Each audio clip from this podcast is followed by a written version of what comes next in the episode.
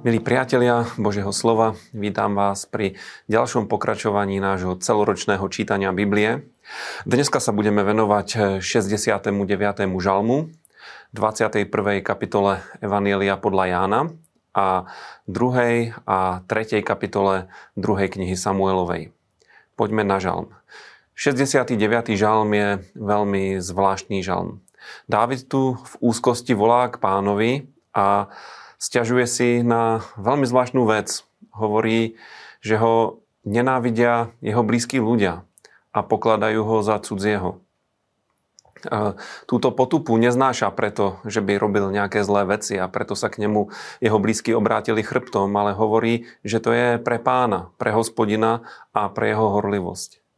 Priatelia, toto je niečo, s čím sa niekedy stretne každý z nás. Že dokonca aj blízkym ľuďom pripadáme príliš veriaci, príliš horlivý, e, príliš v úvozovkách fanatický. E, chcem vás všetkých pozbudiť, aby sme sa týmto nedali v žiadnom prípade odradiť. Hoci nám niekedy ľudia nerozumejú, buďme trpezliví. Modlíme sa za nich, správajme sa k nim milo, priateľsky a snažme sa stať sa nástrojom takého Božieho dotyku pre týchto ľudí, lebo je to možné. Viete, že s Dávidom bol pán a nakoniec všetci ľudia, ktorí boli v jeho blízkosti, boli požehnaní. Napriek tomu, že niekedy je to nepríjemné, že sa stretneme s posmechom alebo s pohrdaním, ale to, že sme Boží ľudia, to, že pán je v našich životoch, vie byť veľké požehnanie nielen pre nás, ale práve pre všetkých ľudí, ktorí sú v našom okolí. V Janovom evaneliu sme čítali o druhom zázračnom rybolove, ktorý sa udial až po vzkriesení pána Ježiša Krista, keď sa dal spoznať svojim učeníkom v Galilei oni boli pri Galilejskom jazere a e, chytali ryby a vzkriesený pán tam stal na brehu a najskôr ho nepoznali a najskôr sa ich len pýtal, či nemajú niečo jesť. Oni povedali, že nie, lebo nič nechytili a hovorí im, aby hodili sieť na pravú stranu lode a vyťahli veľmi veľa rýb. Dokonca Biblia hovorí presné číslo, ak sa dobre pamätám, 153. A pán sa im takto dá spoznať a Peter na to reaguje, keď si uvedomí, že to je pán vyskočí z lode a pláva, pláva k pánovi.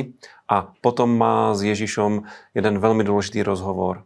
Pán sa ho trikrát pýta, či ho Peter lúbi či ho má rád. A Peter mu to musí trikrát zopakovať a ako keby musel tri razy vziať späť to svoje zapretie, ktoré, ktoré urobil nedlho predtým a pán mu ukazuje, že s ním stále ráta a že chce, aby sa stal pastierom jeho ovečiek.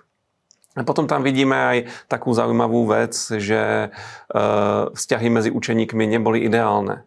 Peter sa pýta na Jána, čo bude s týmto tu a pýta sa takým možno trochu aj pohrdlivým spôsobom a pán mu odpovedá s veľkou láskou, ale jasne, že to nie je jeho vecou.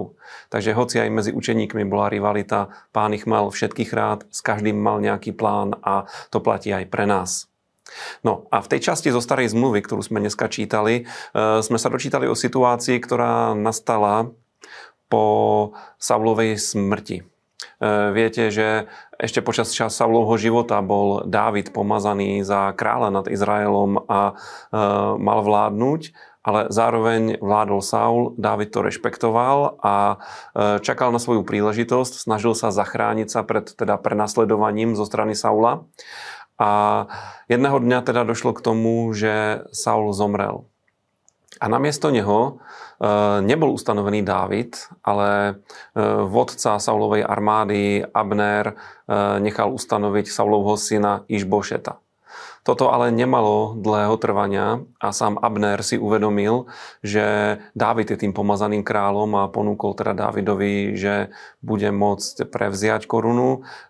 Dávid s tým súhlasil, ale mal jednu požiadavku, aby mu bola navrátená jeho dcera, e, jeho manželka, teda Saulova dcera Míkal a to sa aj stalo. Bolo to bolestné pre jej nového manžela ale Dávid sa takto ujíma vlády. A v tomto všetkom je pre nás veľké povzbudenie, že keď nás Boh do niečoho volá, keď si pán pripraví nejaký plán, nech je hociaký, nie vždycky sa veci vyvíjajú veľmi hladko, tak ako nám pán povedal, tak ako nám pán slúbil. Ale je dôležité byť trpezlivý, neunáhliť sa.